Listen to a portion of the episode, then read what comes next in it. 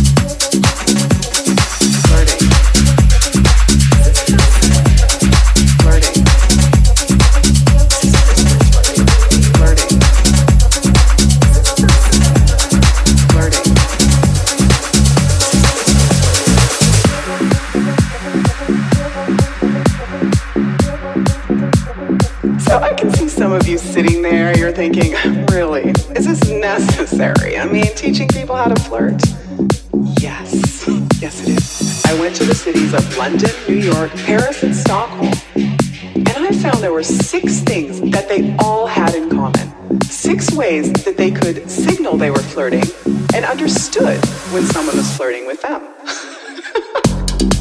so the last of the flirting signs is the most important.